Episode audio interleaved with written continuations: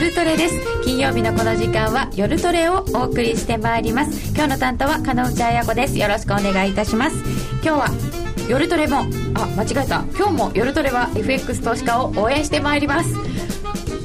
口の中を噛みまして口内炎になりましてちょっと今日は喋りにく。いですか痛い。みんな助けてくれ。いやいやいやなんか昨日昨日あたりにやってしまったのですが。ということで今日は高野康則アワーです、はい、よろしくお願いします。よろしくお願いいたします。普段あまり時間もなく喋り足りない高野さんが今日はたっぷりお話しいただけるということなので、よろしくお願いいたしますそしてエミリちゃんとなるみちゃんです。はいよろしくお願いします。今日は姉さんの分まで頑張ってください。そうですね。今日はお休みですね姉さん。が一番バブルが似合いそうな この3人の中ではそれこそあのワンレンボディコン似合いそうですよね。似合いそう、ちゃんと様になりそうですね。私たちがボディコンしたらどうなっちゃうのかとえー、それはうわ素敵でしょ？素敵でしょ綺麗っていうよりもエミリちゃん可愛い感じになりそうですね。お人形さんみたいになりそう。遠慮されちゃいました。さて、えー、今日のテーマは「低ボラ相場はいつ終わる ?7 月まで見通していただきます」ということでエミリちゃんとなるみちゃんのトレード検証も本編で取り上げてまいりたいと思います。皆様ぜひ Twitter にご質問など、えー、お寄せくださいませ。一緒にトレード戦略を練りましょう。それでは今夜も夜トレ進めてまいります。ではまず今夜の夜トレ高野康則アワーは 現在のユーロあたりから行きたいと思いますねユユーロから行くんですか？ユーロクロスとドル円に三角持ち合いなど起きている足元相場の行方は どうか？っていうテーマが残ってるんですけどドル円からいきますか？はい。普通に、はい、そうか。もう高野さんの顔見るとユーロ聞きたくてしょうがなくなっちゃうんですけど じゃあまずドル円から。だから前座はドル円みたいなそこそこ前座前座はドル円。前座。まあドル円はひどいですねでもね本当に。ひどいってこの低ボラティリティがですか？今週入って102円挟んで上下30銭30銭ね、はい、素晴らしいです。いつ見ても102円ですよ。あの今年の、うん、えー、っとですね1月から、はい、えー、っと先週の途中ぐらいまでであの1分足チャートでその何円のその終値が、はい、どこにいたかっていうのをちょっとうちの会社の人間が1人調べたのがいて、えー、2円台前半だけで、はい、えっと何パーセントか25%とか30%とかありましたね。で2円30台が一番多かった。でそこだけで9%ぐらいあった。へえまあなのであの102円を割れたからといってああ割れちゃったっていう感じでもなくそうですね。また戻るしみたいな、はい。まあでも個人投資家の方にはもしかしたらいい相場かもしれないですね。そうですか。2円割れ買って3割以上売ってみたいな、うん、まあそれ。まあでもねそう僕はそれ進めないですよ、うん、あのそのうち痛い目に遭うと思いますけど割とそういうのは好きな方は好きですよね。うん。低ポラをもう超越してます。固定相場ですって。それはね固定相場失礼ですよ。固定相場だって上下1%とか動くんですからってそんなにひどいですか？本当に。固定よりひどい？固定よりだからもう人は中国人民銀行は羨ましがってると思いますよ。うわ何もしないであんなにちゃんとしてんだみたいな。動かさないようにしようとしてるのにうち動いちゃうのに みたいなですか？えー、本当に。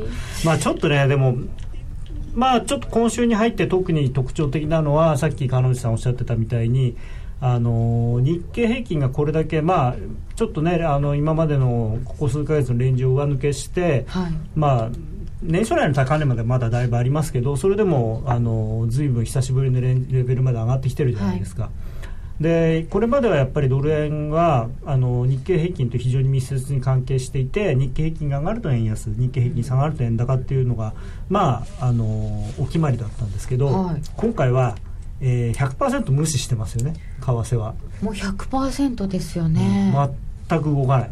あの日経平均100円動いても為替が全然もう5銭ぐらいしか動かない。なんでですか？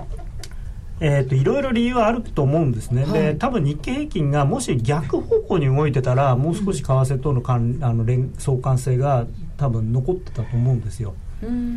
でやっあのまあ、今、その日経が上がってるっていうのはやっぱり来週第3の第2弾が発表になるとかならないとかって言ってるじゃないですか、うん、だその辺に対する期待感とか、まあ、あとはその、まあ、アメリカも金利下がってますしそういうことなんだと思うんですけれどもただ、まあ、さっきのワールドカップの話は、まあ、半分冗談半分真面目な話としてあの半分真面目なこといやでもね本当にあの少なくとも為替のディーラーは仕事してないのは確かですから。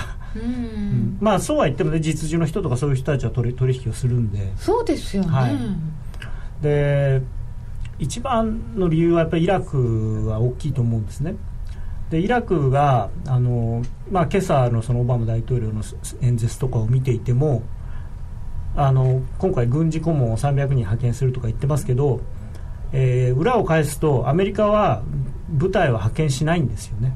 軍隊は送りません。とりあえず。まあ実はそのベトナム戦争って昔あった。知らないと思うけどきっと名前ぐらいしか。名前は分かりません。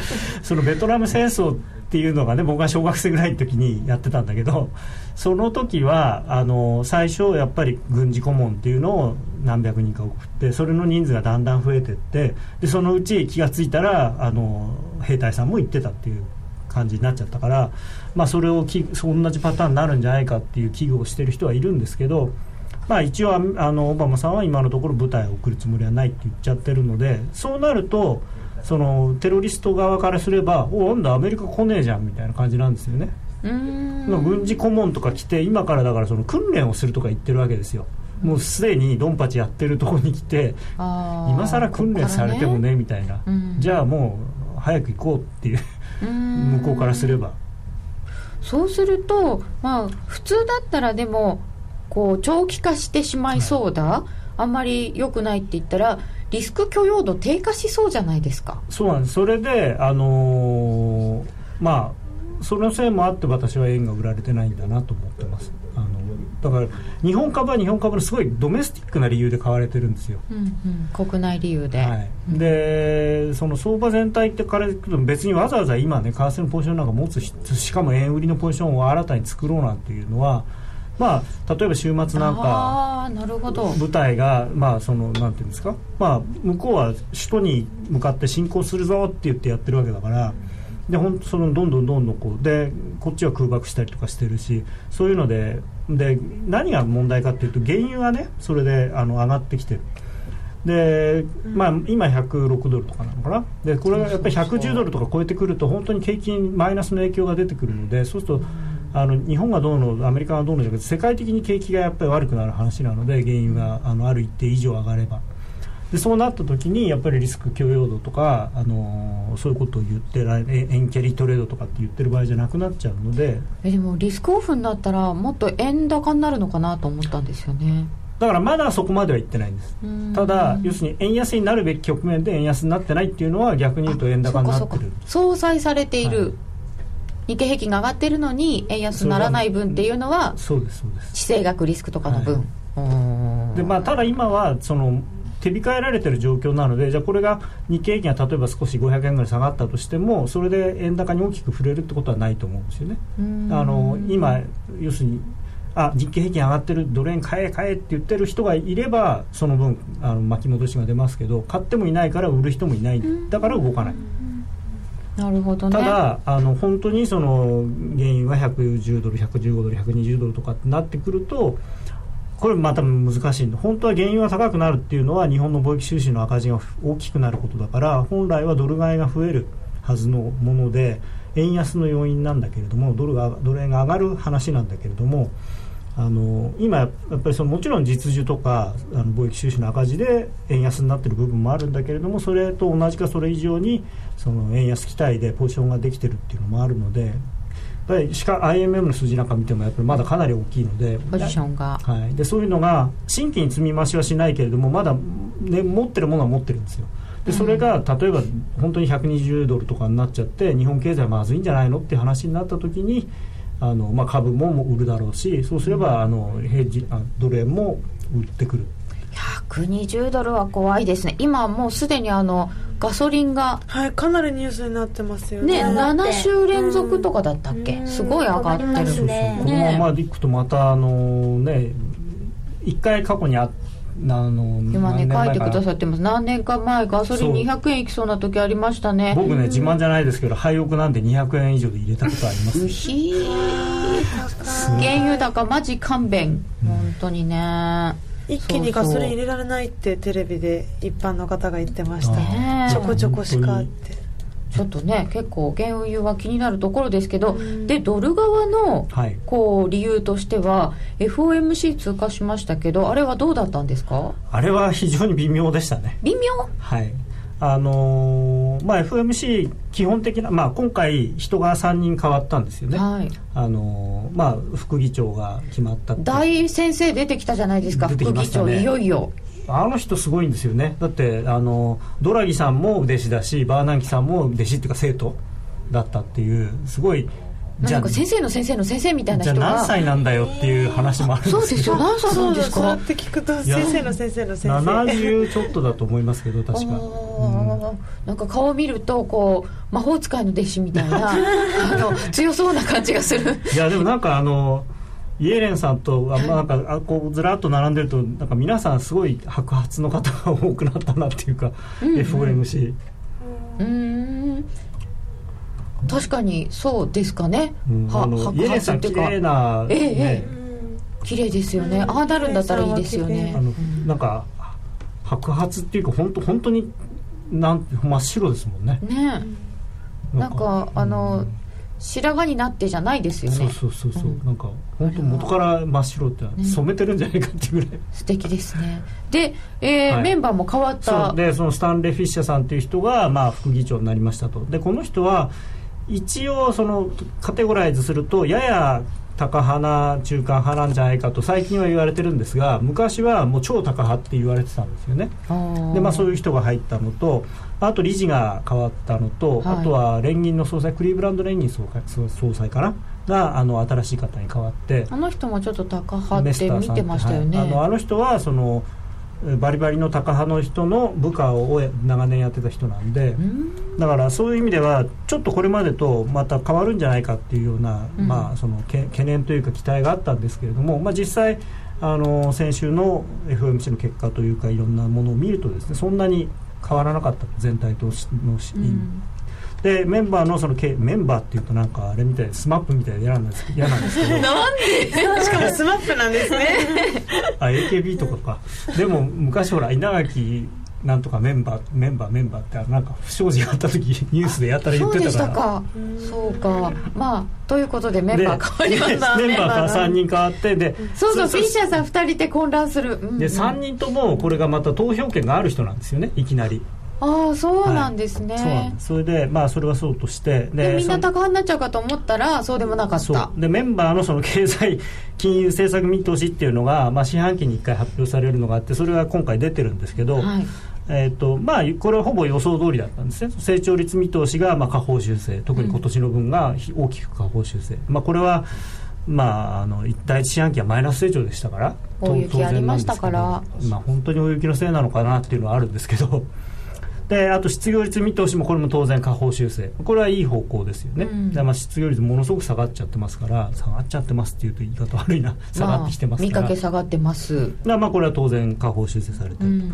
であとインフレ率見通しが少しこう情報修正されるのかなと思ったらそれはあんま変わらなかったんですね、ではいここでまず一つそんなに高派じゃないと。うんであとはその政策金利予想っていうのがありましてその来年末それから再来年末の政策金利いくらになってると思いますかっていうすごい大雑把なあれがあって、はい。それがほんのちょっとだけ上がったんです。でもそれはまあ多分上がるだろうとみんな思ってたわけです。特にこういう高派の人が多く入るわけですからそうすればものすごく高くなるのかなと思ったらあのー今16人いる中で3人だけ、うん。あのなんていう極端な高派の人がいてもう年内に利上げしろみたいな人もいるぐらいなんで、まあ、その人たちの数字を除いた数字で、えー3月の数字は、0えー15年末で0.83%だったんですね、0.83はい、はい。だから0.75と1の間。でそれがまあ0.92になった。だから1%に限りなく近づいてはきている。だからそのぐらいは上がって0.1%ぐらい上がったんですね予想が。で16年末も2.08だったのが2.19になるなってるんで、はい。まあちょっと上がってる。でもまあそんなに上がってない。うん。だからまあでも多少はその今までよりも利上げの開始時期は、まあ、ちょっと前倒しなのかなっていう印象はあるんですけどただ僕が一番注目したのがその長期的に中立と考えられるその政策金利はいくつでですかっていう質問があって、はい、これに対して前回も下がってるんですね。前回は4%っていう人が一番多かったんです。16人中9人が4%って言ってたんですね、はい、で、まあ、平均は3.88%だったんですけどでそれが今回3.75っていうのが7人。一番多くなった。で前は4%台だって言ってた人が10人いたのが4%台っていう人が5人になっちゃったんですよああ減っちゃったんですね。だからそういう意味ではその利上げはちょっと早まるけれども、その利上げはもうすぐ終わるっていうかそのそこ、ま、そんなに高くならないところまで。どんどん利上げするんじゃない、うん、でだからその目的地が少し下がってきてる、ね、ターミナル金利みたいな、うん、そうです。少し下がってきてるんでそう考えると10年債なんかは結局今の金利があってその上がっていった金利があって上がりきった金利があってそこが10年前まで続いたとして、うん、じゃあいくらになるんですかっていう話なんで10年債なんかはそんなに上がらなくなっちゃったんですねこれで、えー、そうするとあの金利がもうこのままだとするとドルの支援はないってことですか？だからドルがドルドル高がメインでドル円がガンガン上がるっていうシナリオはあんまりこれで、まあ、しばらくはない、まあ、実際に利上げを始めれば当然ドル買われると思いますけれども。でも最近ちょっと CPI がかなり予想上回ったりとかしてませんか？してるんですけどだからそんなになんていうのかな。多分その彼らは、それは一時的なもんだと思ってるまあ、一時的というかだからそそ上がってきたって、まあ、所詮その、まあ、長期金利が FF 金利が4%までいくほどの上がり方はしないと思ってるんですよね。というのも今のドルのドル円の安定というか定位安定というかこれに寄与しちゃってるわけですそうですね。だからドル高でどんどんドルが買われるっていうことはないのでうん、でしかもその円サイドのニュースで、まあ、来週分かんないですよ。そのもし第3の矢の第2弾で今我々が考えていることともっと違うカジノでもなくて 何でしたっけ？法人税減税でもなくて思いもつかないことが出てくれば、えー、なんかすごい。でももう素案が出ててあと閣議決定するだけじゃないですか。そうですね。だから別に何も出ないんですよね、はい、分かんないですけどね、うん、はい。ということでドル円はそうすると6月7月ぐらいまで見ていただいてどうですか、うん、まだ動かず。101円103円。101円103円、うん、かなり大胆に広げて。大胆に広げて103円。えもうちょっとじゃああの緻密にいくと101円何十銭とかになっちゃうんですか？101円50銭102円50銭みたいな。出したら。102円ばさみは変わらず。だあの来月の14日が決勝なんですねって。だからそれまでは動かないか来月の14日ワールドカップ7月14日が決戦でそれまで動かない。それまで、それが終わっても動かないかもしれない。誰かね誰かね。ロンドンはどうですかってイギリスがイングランドが予選敗退濃厚なのでロンドン相場は戻りませんかね？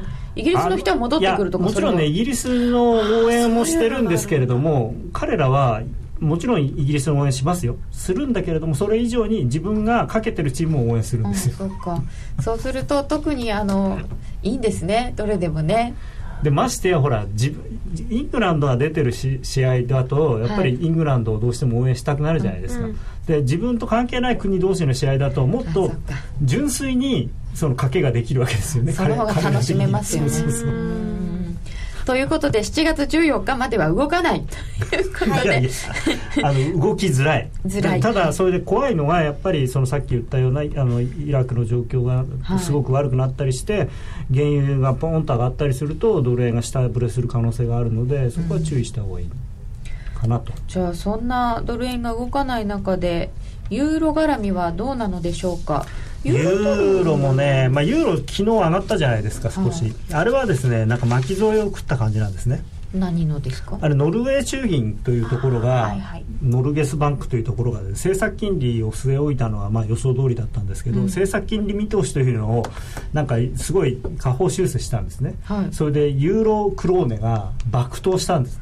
だからあのユーロクローネを買うっていうことはノルウェークローネドルクローネを売りつつユーロドルを買うっていうことなんで、うんうん、どうしてもユーロドル動いちゃうんですよね。ノルウェークローネなんて見たことないね。クローネないです。いやー僕ももうそう美味しそう。ぶどうの名前みたいな。美味しそうかも、うん。僕もあんまりやったことないですけどね正直。これのクローネ。とばっちりを食ってしまっでユたーロドルは上がらなくてもいいのに上がっちゃったと。はまあでもあのずっとユーロドル自体はあの ECB の後にドーンと下がって1.35切れなくてで1.35何回かやって、あ、うん。まあちょっとショート溜まってたんで1回このぐらい、まあ、100でも戻ったったって100ポイントちょっとですから、まあ、このぐらいの戻しはああった方がむしろ健全というかですね。あの1.4近くから1.35ですからね、うんでだから少しあのうん戻した方は逆に売りやすいし、うん。あの今後下がりやすいとあいうふうには、えいたね。ー私なんぞは思っておるのでございますが、はい。まあ時々休まないとね。あそうですね。でこれまだそうは言ってもその ECB 前のその期待で下がったところのあのレンジ相場が続いてたところのレンジの上限まではまだ戻ってないんでだその上限1.36の80とかぐらいまではまあ本当は戻ってもよかったのかなと思うんですけどまあちょっとまた1.35で来ちゃってるんで、そうですね、うん。やっぱりあのまあ中長期の人はやっぱり売りたいんですよねユーロは。うん。であとはそのユーロの金利がやっぱり非常に短期金利低いんで,、はい。あのでしかもまだ緩和これから追加やりますよっていうふうに言ってるわけだから、まあ、いわゆるそのでボラティリティがこんなに低いわけじゃないですか、うんでボラティリティが低い時っていうのは基本的に何するかっていうとファンドなんかはキャリートレードをするわけですよね。で、あのーキャリートレードのし調達側の通貨は、まあ、今までは円だったりドルだったりしたのが今度はその一部はえードルじゃなくてユーロになると。今まで円キャリーってよくね、使いましたけどユーロキャリーになっちゃっている。そうすると、えーこの後のユーロについては6月この後と7月で考えるとどうですか？そうですね。だから、まあ、これも本当にその原油とかがどうなるのか、あともう一つやっぱりウクライナの話もあんまり聞いてないようで、あのちょっと心配なことがあって、はい。えーまあちょっとその後あんまりニュースが出てきてないんでよくわからないんですが、まあ、一応ウクライナ向けのガスの供給を停止したじゃないあですか。そうですね。でウクライナさんはウクライナさんでいや俺へそくりあるから12月ぐらいまでは大丈夫だとか言ってるじゃないですか、でもうあのウクライナさんは非常にあの過去にやっぱり良くないことをたくさんした人たちでっていうところられるな。あの自分のところのガスがなくなるとあの目の前を通ってるドイツ行きとかのパイプラインからガス抜いちゃったりとかする人たちなんですよ。なので、またそういうことがないとも限らないので、まあ、これもだからどちらかというと原油が上がる方の話で、そのロシアが要するにエネルギーを要するになんていうの輸出を少し止めちゃってるわけだから、その世界全体でそのエネルギーの出荷量が減る話なので、そうやっぱり供給が減るって需要は減らないわけだから、まあ、今は夏だからいいけれどもこれから冬になあの寒くなっていった時にもしこの問題があの解決してないとまた原油が一段高になる可能性があるんで、まあ、それも円高の要因になるかもしれない、まあ、これはちょっと今すぐの話じゃないんだけれども。うん。であとはその国境付近でまたごちゃごちゃやってるんで部隊増やしてるとかって言ってて。で,、まあでもヨーロッパはね、ぜまあ、まず、ま、あの経済制裁とかしないと思いますけれどもねそんなあの、うん。まあ、実効性のあるようなものは。ね、あの今のところまだヨーロッパ向きの天然ガスまでは影響がないとしても、この先ちょっと不安そう欧州経済。軍事的ななんかこうものが出てきてしまうと、あのドイツとかでも一応なんか制裁とかをしなきゃいけなくなるかもしれないじゃないですかロシアに対して。ですロシアはそれをやられたらやっぱりそじゃあガス絞っちゃおうかなっていうことになるんで。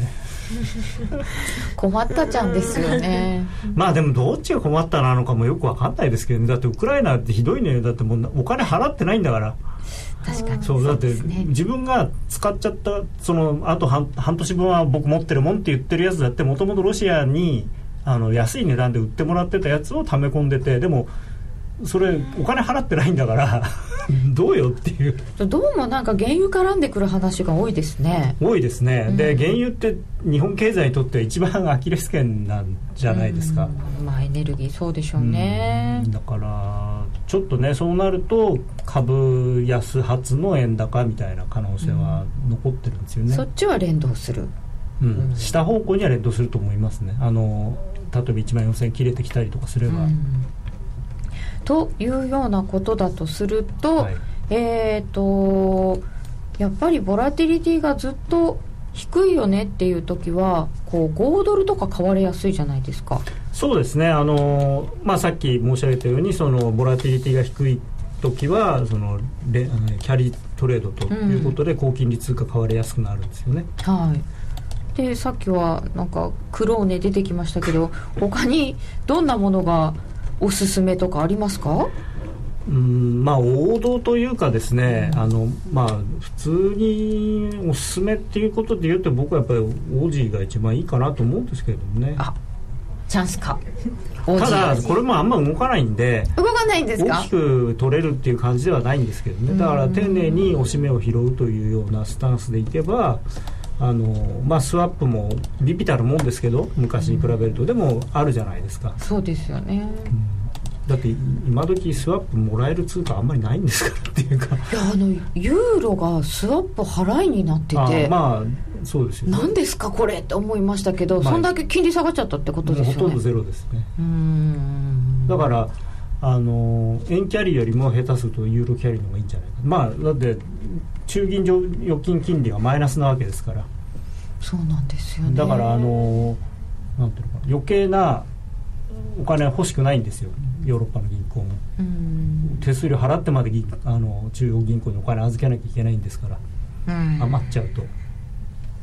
5ドルクイーンがアップを始めました、アップ？うん、あウォーミングアッのプエネルギー問題に悩むのもう嫌だよ。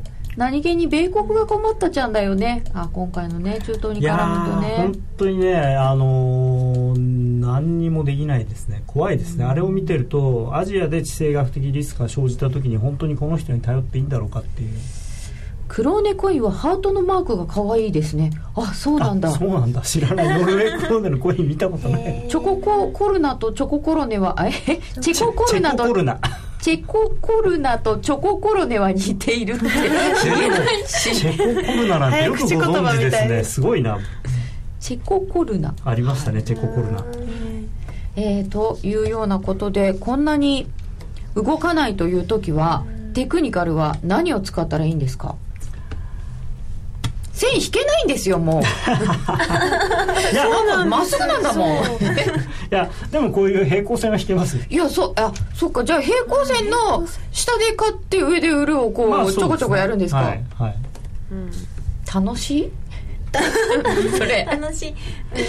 うん。あとはそういうこと言ってちゃいけない。のもっと長いチャートを見て、うん。うんこの後どっちに抜けるんだろうっていうのを想定しておくっていうのは大事かなと思いますね。もっと長いチャートっていうことは週足のチャートとか例えばユーロドルの週足のチャートとかを見るとどうなるんですか？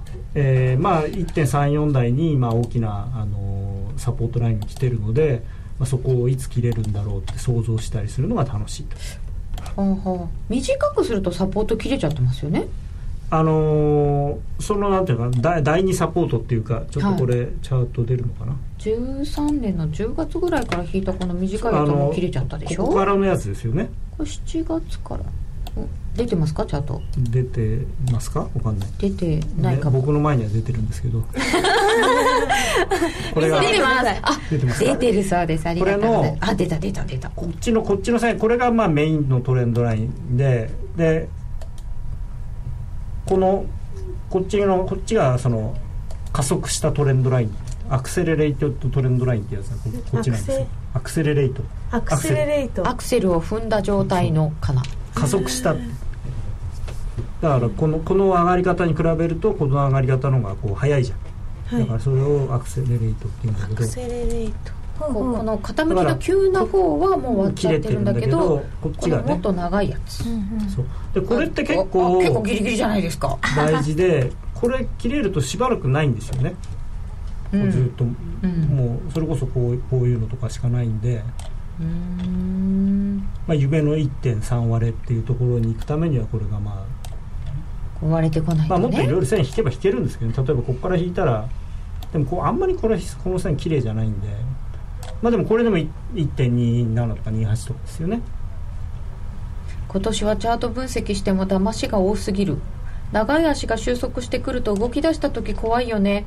うん。でもあの皆様というかですねあの結構ここが切れてきた時に、ここどこ？えー、ここです。1.3837台の、だからこの去年の7月の8日からの8日の週間、8日週からの、はい。サポートライン。去年の7月から引いたやつ。はい。はい、これが切れたのが、えー、とちょうどあれの翌日なんですね。あの来月やっちゃうかもって言った翌日なんですけど。ああなるほど。でこの時に僕は一人で騒いでたんですあはいあ切れた切れたっつってだからもうユーロ売りだユーロ売りだっつって言ったら、あまた高野さん言ってるよみたいな感じだったんですよね、反応的には。だから僕夜トレでも結構ね言ってたと思うんですよ。ユーロはいい感じになってきましたねって、はい。ああまたです確かみたいな。あこれね今までね言ったことがない人にユーロ切れましたよって言われたら驚くけれどはい。けどまあ高野さんに言われちゃうとあ。あまあいつものってなっちゃいますよね。まあね。あまあまあまあみたいな。それ失敗ですね。私たちもね。大事なところを聞き逃す可能性が。免疫がついてきでこれちゃいます確かにそれでこのそその時に皆さんが多分思ったのはだってこの4月の休みもまだあるしなとかって多分思ってたんですよ、でそうそうこう言ってみんなどうかなとかって言ってる間にスーッとこう、まあ、結構下がったんですよね。でこうでもここ結構時間かかったんですよこれも。だからでまあ今はまだですからそういうことで切れてないんでうん。わかんないですけど、ここは切れたらやっぱりついていかないといけない。んではい。あのー前回切れたのはあくまでもその加速したトレンドラインの方なので、えーどちらかというとなんていうのかなあのメインのトレンドラインじゃないんですよね。やっぱり主要なっていうのはメイントレンドラインはこの下の方下の線なのでやっうんぱここが抜けるとですねあのかなりそのいろんなモデル系の、まあ、皆さんみたいなねモデル系の人も売ってくるそれ違うから。そうしじゃなくそうそうあのシステムトレードでやってるフェッジファンドなんかも売ってくる可能性がありますしまたちょっと怖いのがそこでロシアが買ったりするかもしれないんですよねユーロ。を。うんうんうんうん。それがちょっとただい今今のそのウクライナの問題を考えるとロシア必ずしもドル持ってるの嫌だからってユーロも買い買いたくないかなと思って、うん。そして円なんか買ったりしてみたいな、いうのはちょっと楽しみなんですけど、なるほどね、うん。線を引くのは大事なんだなっていただいております。線引けないじゃないのなんて言ってましたけどちょっと長めにして引いていただくといいということでした。ではこの辺で一旦お知らせです。気になるレースが今すぐ聞ける。ラジオ日経のレース実況をナビダイヤルでお届けします。開催日のレースはライブで3ヶ月前までのレースは録音でいつでも聞けます電話番号は0570-008460 0570-008460 0570を走ろうと覚えてください。情報量無料かかるのは通話料のみ。ガイダンスに従ってご利用ください。CD 金井さやかの90日で仕上げる TOEIC テストステップバイステップコーチング好評発売中。500分にも及ぶ音声ファイルとボリュームたっぷりの PDF ファイルを1枚に収納。しっかり確実にテストに向けた指導を受けることができます。お値段は税込5400円送料500円。お申し込みお問い合わせは03-3595-4730ラジオ日経通販ショップサウンロードまで。エミリとナルミのトレード実践塾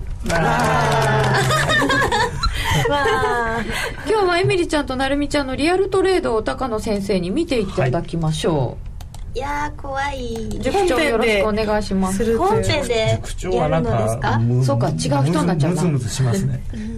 えーとまずはエミリちゃんはやっぱり5ドル見てるのかな、そうですね。あのえっとユーロも見てたんですけどあ、はいはい。ユーロも見てて、うん。あのこの前のイベント雇用統計の時にあのユーロ以外5ドルもいいと思うよっていう、うんうん。あのコメントをいただいたのでど5ドルドルを見てみました。5ドルドルで。5ドル円より5ドルドルの方がいいっていううん。お話だったんで。はい。でえっとあのフィボナッチ。フィボナッチトレンドラインも見て、でフィボナッチも見てあのえっと10日の10日に見た時にえっとその時のえっと6月10日に見てみた、うん、えっと高野先生チャート出していただいています？でも何で見たらいいのかなと思って今。ああ。5ドルドルの、えーとあ一時間足？1時間足。1時間足、出てます。1時間足。10日に見た時。10日。あだいぶこっちだなああこれ上昇トレンドラインが引けるというお話？はあえっと、はあ、そこね。そこでだった0.95あ0.9350、うん、これこれか。935、うん、に。この辺。えっとロングのイフダンを入れて、うん、あこの辺に入れた。置きました。でそれそしたらえっと0.935 560まで下がって下がったんですけど入らなかったと。はい入らず、はい、ああ戻っちゃったと思って、うん、そのままにしてたら刺さり、うん、えっと30ピップス利確できました。ここの話だ。ここで上がっちゃったと思ったら下がってきて変えて、はい、っていう話か、うん、なかなか難しい。後から聞くと難しい。どうですかね？この辺は。どうどこで？10日だからこの辺だよね。まあ、こんな風にその当時だったらこうできたかなと、とねえっともっと上がったんですよね。うん。まあでもここで一回ドーンって下がってるから12日に、うん。まあ、ここで損切らされるよりはあの利確しといた方が良かった。はい。結果論的に。結果論的に良かったですか？うんうん。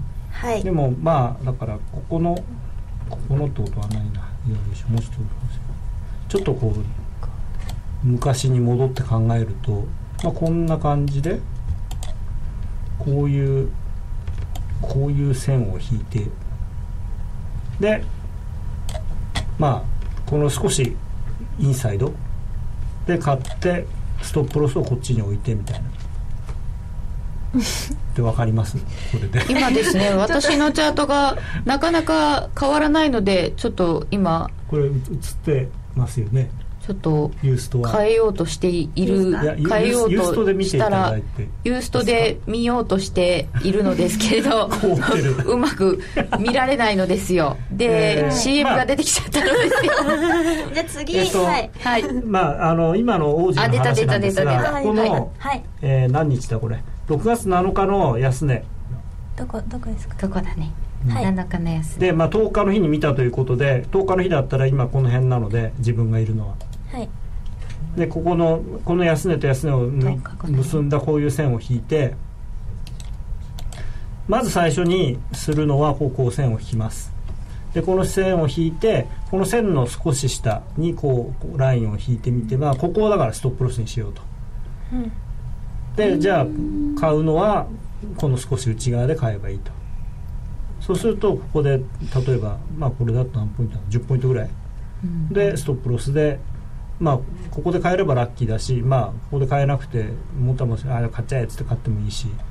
とにかくその線をちゃんと引いてその線の下側はい。それを割っちゃいけないよっていうところにストップロスだけちゃんと置いといてこのこっち側で勝負する。うんうん。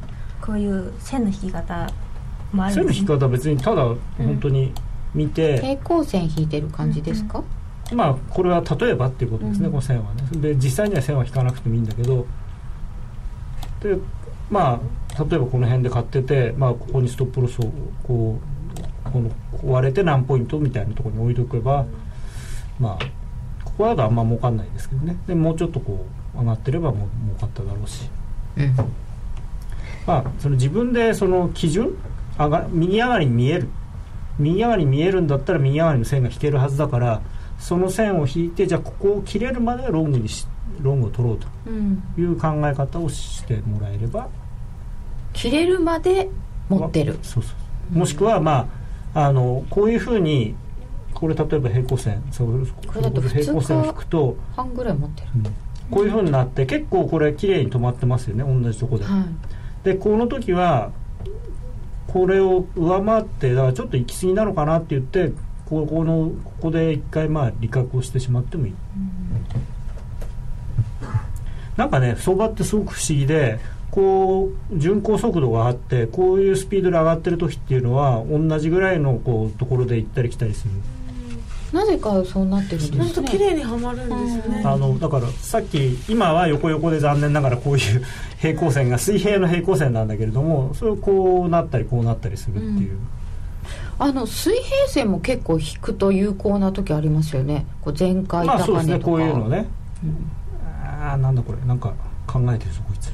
何を考えてるんだ。あパソコンくんが考え始めました。あっちゃった。大丈夫大丈夫。こうこういうのね。こういう線引いたりするのもまあいいんですけど。はい。で僕はどっちかっていうと斜めの線の方が好きかな。性格が斜めなん水平線ではどうやって見るんですか？えこれはただこれ単純にここの高い前の高値はい。のところに引いたんだけど、でうんうんここでも止まってるしここでも止まってるし。でこれは本当はこう抜けた後にここで止まってくれて上がってくれれば一番いいんだけど、はい。この時は行ったり来たりしちゃってるんであんまり意味がない、ここで止まって上がるんだったら結構綺麗、だからまあ冷やしなんかだと結構そういう風になったりするんだけど、こう時間足とかだとやっぱあんまりはい。水平線は使えないかもしれない、さてなるみちゃんはトレードどうでしたか？私ははい。ちょっとあのゆっくりとチャートを長い目で見ることができなかったのでスキャルピングでやってでドル円で30ピップス取れました。でもあのその1回だけなんですけどトレードは。でもあのトレンドラインを引いてみて短いさっきあのやっぱり長期でレンジ相場があんまりこう続いてる時は長期で見た方がいいっていう話もあったんですけど、今回短い時間だったら15分足で見て、トレンドラインをとりあえず引いてみて、でそしたらある一定のところであの必ず落ちちゃってたので、まあ、これ以上上がるってことは考えにくいかなと思って売りから入ってそれで30ピップス取れたところであのレンジだったんであんまり長く持ってもしょうがないと思ってすぐリグっちゃいました、素晴らしくないですか、素晴らしい、ね。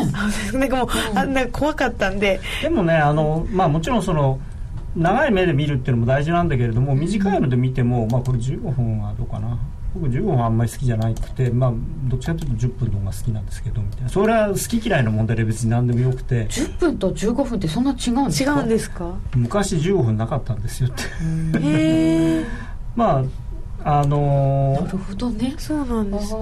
あまあ、例えばこうさ最初にまずこういうね時間足はやっぱり最初冷やしな最初に冷やしをこうやって見ます、でこの冷やしを見るとまあとりあえず横ばってるなっていうのはなんとなく、はい。あのこれ人間はねこれを見てパッと横ばいだって分かるんですよ。機械はなかなか分かんないんだけど、ーへえうん、機械の方がバカだから。面白い。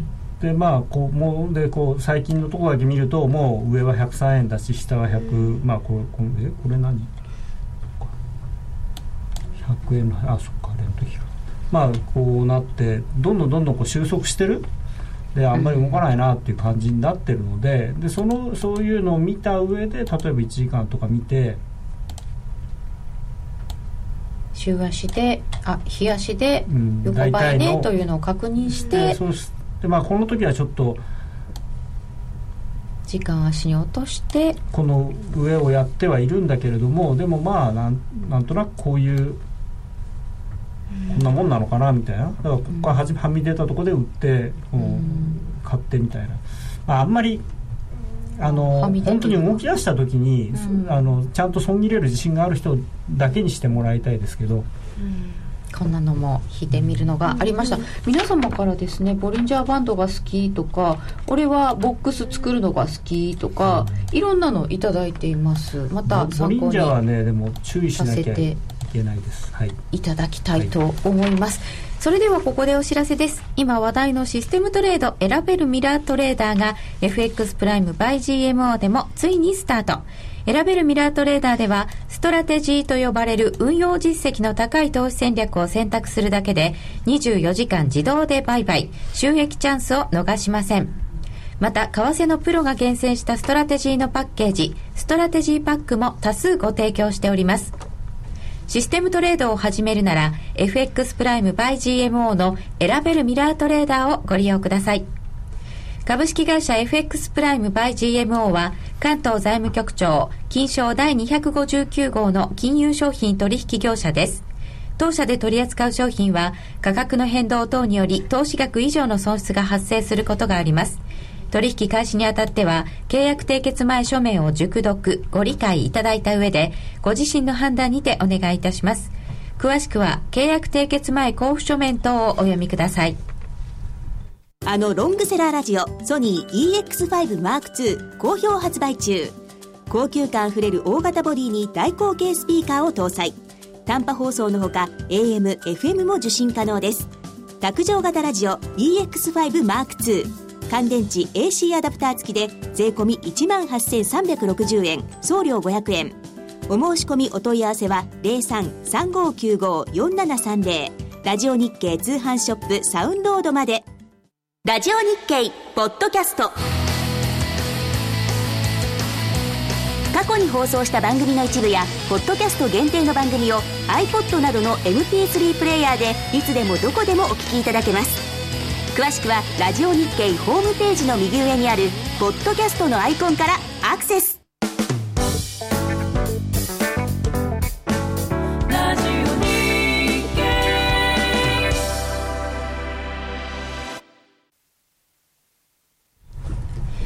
高野康則の今夜はどっち？このコーナーは真面目に FX、FX プライム by GMO の提供でお送りします。ここからは FX 取引を真面目に、そしてもっと楽しむためのコーナーです。よろしくお願いいたします。よろしくお願いします。さて、アメリカの10年債利回りが2.653ぐらいまでちょっと上がってまして、ドル円は102円の12銭ぐらい、ちょっと上がってきてます。ユーロドルはあんまり動いてません。いや、でも結構下がってきてますあ、そうだな。ユーロドル1.3568ぐらいです。失礼しました。週足のままになってました。というあたりになっておりますが来週はどんなことがあるかというとアメリカは結構住宅指標が出てくる週になっておりますがその他そんなに大きいことはそうですね。まあドイツの CPI なんてのもありますけどね。ユーロ圏の CPI は一応気にしなきゃいけないですかね、で、えー、っと日本の CPI も27の金曜日に出てきます、はい。はい、GDP の確保値なんてのもありますか？GDP 改定値が25日の水曜日です、13です。なんかもう13はいいかなとか思っちゃダメですか？いやだからもっとひどいのがもっとマイナスみたいな。中国の HSBC の製造業 PMI が出てくるので、うん、5ドルは関係ありますかね？月曜日。月曜日まあでもなんかね中国の数字ですからね。信用できるのかっていう顔をしてますね、まあ、最近あとあんまりね期待されてないですからね。昔と違って。で来週はどの辺が注目になりますか？うんまあ GDP は一つあのまた変なレートが数字が出ると、ちょっとびっくりかなっていうえーと、25日の水曜日、はい、東京時間でいうと21時半。が年注目、これだって前予想前年比年率マイナス1.7になってますね。予想マイナス1.7、はい、そうなんですね。じゃあもう相当、まあ、マイナスはマイナスで織り込んでる、そうですね。まあ、あとそのドイツの CPI が弱いと、はい、やっぱりあの追加利下げが早まるのではないかみたいな。なんか最近ね、あれなんですよ。あのこの間、まあ、変な関係筋のやつで ECB は、えー、向こう数か月は追加措置を打ち出せないとかって言ってちょっと買われたりとかしたんですけどでもそれでも1.36まで上がらなかったんですけどその時は。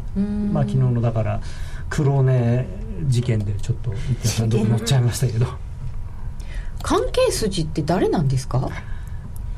ね昔は日本だとなんかあの大蔵省の。決まりがありますけど、ね、ありましたけど、うん、でもどうなのかな向こうは、うん、じゃあその追加緩和が早まるかどうかっていうのにユーロは一応注目は集まってるわけですか？そうですね。というかまああのやるだろうとみんなもう思ってるので少なくとも ABS の買い入れはやるだろうと思ってるんでそれをいつやるんだと。うんいうのがまあ注目でまあ売る口実を探してるだけだとは思うんですけどね。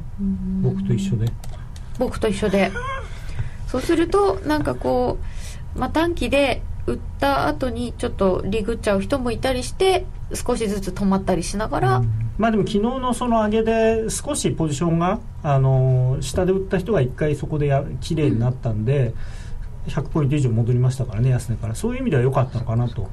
あの結局う上で売ってる人はちょっとぐらい別に戻っても気にならないので、あのそのなんていうのかな戻りの動きをこう拡張するようなことにはならないんですけど、下売っちゃってる人はちょっと戻るとああもうダメだっつってスト,、ストップロスって結局こうこうやって高値買っていくんであの余計なレンジを作っちゃうんですよね。ああそうですね、そういうのなんかヒゲになりますよね。でそういうのがまあなる確率が減ったんで、まあ、今度ここからまた戻戻りがしやすくなる。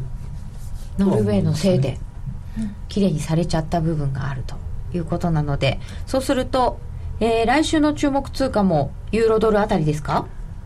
まあ、あと、うん、トレードするんだったらドル円意外とレンジと決めかか決めてかかってやるんだったらいいかもしれないですけどね。100丸でユーロショート持ちつつ102円台もし半ばがあれば売り。はい。で101円台80より下だったらまあ買いみたいな。あであさっきちょうどボリンジャーバンドっていう声があったんでボリンジャーバンドってすごく、なんていうのかな間違ったこう理解をされてるボリンジャーの気をつける点。思ってんですよボリンジャーは逆張りをするためのものではないと。ーはい。ボリンジャーは順張りのもともとこれトレンド系の指標なのでこれはオシレーター系だと思ってる人が多いしオシレーター系だって書いてあるのもあるんですけどあるんですか？ありますよ。でもこれはかんでどうやって使うかっていうとこれ今10分足実はあんまり好きじゃないんですよね。こういう短い足でこういうことやる足あ10分足で最初にギューってこう縮まってきてると縮まってしかも上下が水平になった時が狙い目なんですねでどこで何をするかというとここでこの上の線を抜けました。で抜けた時に、まあ、この抜けたとこ買ってもいいし抜けて戻ってこの青い線ぐらいで買ってもいいんですけどとにかく広がり出してこの上の緑の線を抜けたところは本当はここっちなのかな、まあ、こういうところを買う。抜けたらついて行け。であのしかもこうギュッて狭くなって広がり出してあのしかもこう下がってきたものが上がり出してるじゃないですか。こういうところで買う。でまあ今ちょうどリグうところ。むしろ。まあまあまだいいかな。まだ持ってていいかな。ここここは、まあ、ここでそれこの真ん中の線にストップロスを置いておくっていうのも一つの手だし。まあ一回こう思いっきり出た後戻もしここはこの緑の線の内側にまた戻ってきちゃったらそこでやめてもいいし。これプラスシグマとプラス2シグマの間ずーっとこう綺麗に伸びてますよね。だまあこれがだから本来のボリンジャーさんがこう考えてたこと。うん。だからこのこの間に97%だが値動き入るはずなのね理屈では。でそれを抜けるっていうことはものすごい何かがあるに違いない。っ強いですよね。ていうそういう考え方でもこう平らな線の時にプラス2シグマをギュッて上抜けるとか言ったらそこ売りですか？いやだからそれは平らになった後に上か下か抜けたら抜けた方について。広がりますもんね、うん。あそっかそうだね。抜けたら広がる。ユーロカナダ350ピップス取りました。おめでとうございます。まあ、とにかくねユーロはね相手探してはい。一番、そのなんか今日買われそうなものは何なんだろうってこのいろんなイベントとか考えて、はい。まあ、とりあえず売るのはユーロを売っといてそっちを買うみたいな、売りはユーロで相手を探す、相手を探す。今日強そうな人を探す。まあそれ面白いかも。まさかクローネ君相手にユーロを買われるとは思わなかったですけど。えクローネあなくないですか？だってクローネ知らないですうちうしち扱ってないし。か。いやでもねあのカナダドルとか普段あんまり見てないですけど、これだけ原油原油言ってたらっていう気もしないでもないでまあすね、うちもカナダドルはないんですけどカナダドル円はあるんですけど。あカナダドル円にまあでもポンドでいいと思いますよ。ポンドで。素直に、ううん。んユーロポンドはいいんじゃないですか、はう。んポンドもねあのじゃじゃ馬じゃじゃ馬ポンポンド実はもうもはや産油国ではないというかそのせ原油輸出国ではないんだけれども、でもやっぱりあの自分のとこでも取れるからあの原油が上がるとポンドが買われるという。あんまそのイメージなかったです。あーでも一時やっぱりほら北海油田ガンガン出てた頃はすげえとうー。んでもねあの話はまた後で伺おうかな。結構あのボリンジャーバンドって、はい。プラス2シグマで売ってマイナス1シ2シグマで買うんでしょみたいなの多いんですよ実は。うーん。そう間違ってるんですけど。確かに冷やしとかで見るとまあそういうそれでも儲からなくもないんですよね。特にこんなドル円みたいにこうレンジの時はね。ずずっと横ばってると。はい、それはちょっと使い方いろいろ考えるのかもしれません、ボリンジャーバンドの注意点を伺いました。で一言今夜はどっちですか？うん現状だとドル円まで上がってるんですけど、うん。もう少しあのーコツンときたところで売りたいなと。どこがコツン？コツンの場所は。コツンの場所はさっきので言うと今ボリンジャーバンドまだちょっとまた広がってるんでこれがこう収束してまっすぐになってそれで、えーマイナス2シグマまでいったら売るみたいな。こう抜けてきたら売るうーん。見てないと分かんないですねじゃあ、うん。見見ましょうよみたい 今晩これからなのに、そうか。ないやだってほら、はい。ちょうどいいじゃないですか。1時からもうサッカー始まりますからそっか。サッカー見ながらあの脇で。脇で見てれば、はい。じゃあちょっとボリンジャーバンドの動きに注目して ポツンときたら打ってみよう。あの無理やりボリンジャーバンドにしましたけど、はい。はい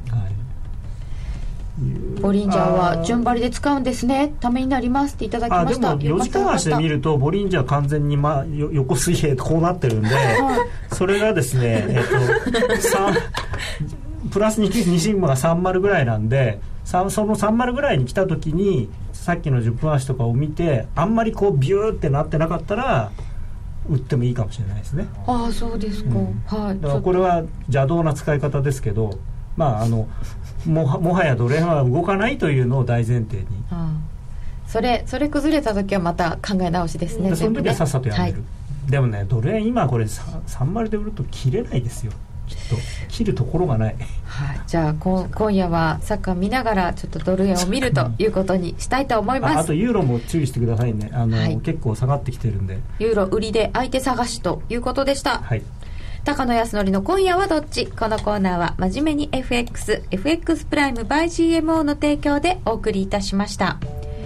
もう今日は高野康則アワーでなんとなくまったりお送りしてしまいましたけれども。熱く語りましたよ。えいやそうなんですけどね。なんとなくリズムがまったりというかなでも久しりぶりですねこの感じ、なんかかつてあはこのメンバーで結構送ってること多かったですもんね、そう最近なんか僕には話せ話させないように 誰とかしてるじゃんそういうそういう意図があったんですか？そうなんだ。わかんない。あのちょうど今ユーロポンド隣同士で流通量ありそうなイメージっていうふうにおっしゃってるんですけど、はい。あの半端ないですユーロポンドは。ユーロポンド。めちゃめちゃあの流あの流動性あります。あそうですか、はい。じゃあユーロポンドはちょっと短期でも長期でも面白いですか？そうですね。あの、多分ロンドンに行ったらあドル円は世界的に見ると、はい。マイナー通貨なので、あはい。ドル円に比べたらユーロポンドの方が全然ねちょっと見てみたいですね。ポンド最近動きありますしね。ということで皆様も今後の戦略を立てられたでしょうか。ちょっと参考になさってみてください。今日は高野康則アワーでお送りいたしました。高野さんどうもありがとうございました。ありがとうございました。そしてエミリーちゃんとなるみちゃんでした。ありがとうございました。ありがとうございました。それでは皆さんおやすみなさい。おやすみなさい